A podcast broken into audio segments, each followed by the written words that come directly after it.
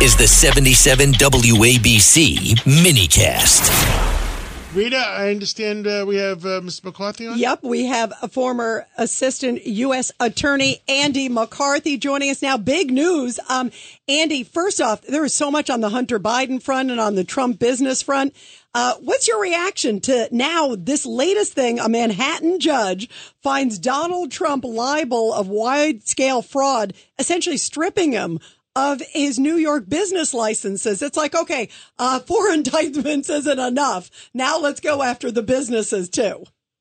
Well, you know, Rita, I, I've said for a long time, I think people were making a mistake going to sleep on the fraud case and, and concentrating as much as they did on the criminal stuff because, you know, f- the fraud case not only was like an existential event for Trump. I mean, basically, he's being put out of business.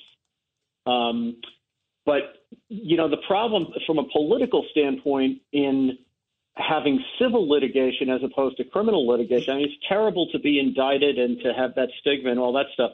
But in a crim- in a civil case, the, the person who is the defendant, who's uh, who's accused in the cause of action, is actually expected to do stuff, as opposed to in a criminal case where you can just remain silent and the burden is completely on uh, the government. So, you know, Trump has had to give testimony. He's been exactingly questioned about, uh, you know, business practices that go back decades.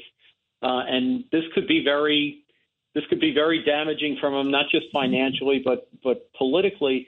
And I guess what I, where I come out on it after looking at this Judge Engoron's decision, is that two things can be true. One is that um, you know, Trump has a habit of embellishing, if we can be, uh, you know, polite and euphemistic here, uh, and he has done that to a fairly well uh, in his uh, business documents over the years.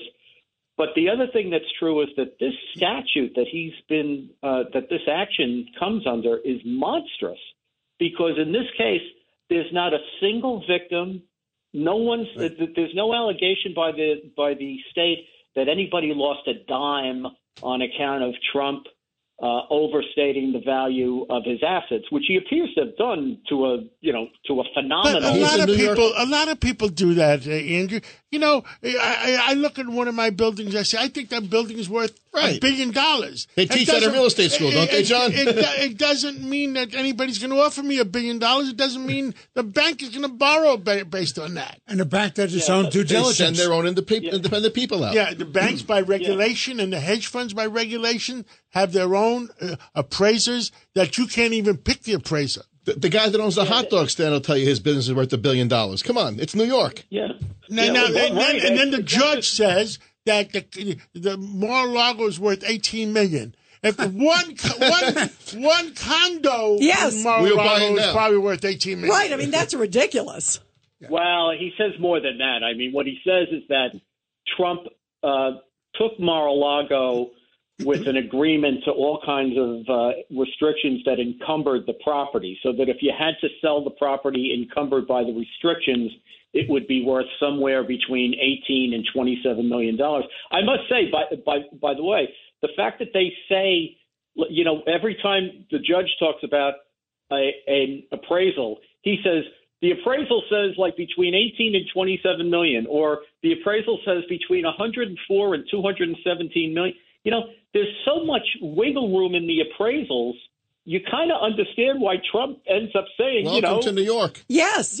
Yeah, right. Exactly. not an exact exact science. So my thing about this, uh, uh, in a nutshell, is the the violation here is the ancient law that the punishment should fit the crime. And if you have a situation here where, the, yes, okay, he overstated the value of his assets, but they, this is the death penalty that they're imposing under circumstances where nothing happened to anyone. There's not a there's not a bank that can exactly. come in and say, you know, we missed a payment, or, or an insurance company says he didn't pay a premium.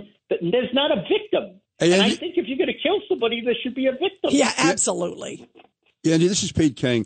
Uh, uh, how does this look on appeal? Because again, there's no victim here. There's no complainant other than the attorney general. How does it look on appeal to you?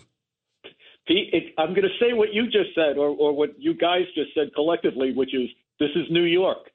You know, I don't. Um, I, I mean, it looks to me like the like the sanction here is way out of bounds, and maybe if this was a uh, you know way out of bounds for given what the the extent of the offense is, and if it was a federal case or a federal claim, I, I could imagine a lawyer going in and saying, you know, under the Eighth Amendment, or, the the punishment has to fit the crime, and this is just too out of whack.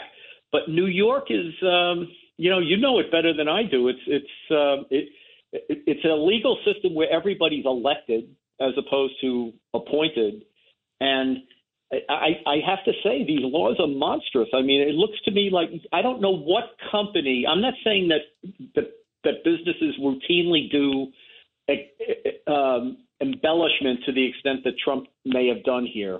But it would be very hard for even the most scrupulous business if the state decided to turn all of its apparatus on you and use this law, which apparently doesn't require any intent to defraud, any materiality of a misrepresentation. You don't have to show that anybody relied on anything. Uh, you're dealing with sophisticated financial actors who know that they have to do their own due diligence no matter what the other side says and yet they're you know they're putting them out of business. To Yeah. me, that's like Yeah. Well, that's way, why I, way out of whack. That's why I said, Andy, like they went, they did the four It's- indictments it's, now. It's crazy. this. It's Right. it is crazy, and it, it, it should not stand up. And and I think the American people are getting disgusted with what's going on. Andy McCarthy, thank you so much for calling in. We got to take a hard break, and uh, we'll catch up with you again real soon. Thank you, Andy. Thanks so much. Thanks, My Andy. pleasure.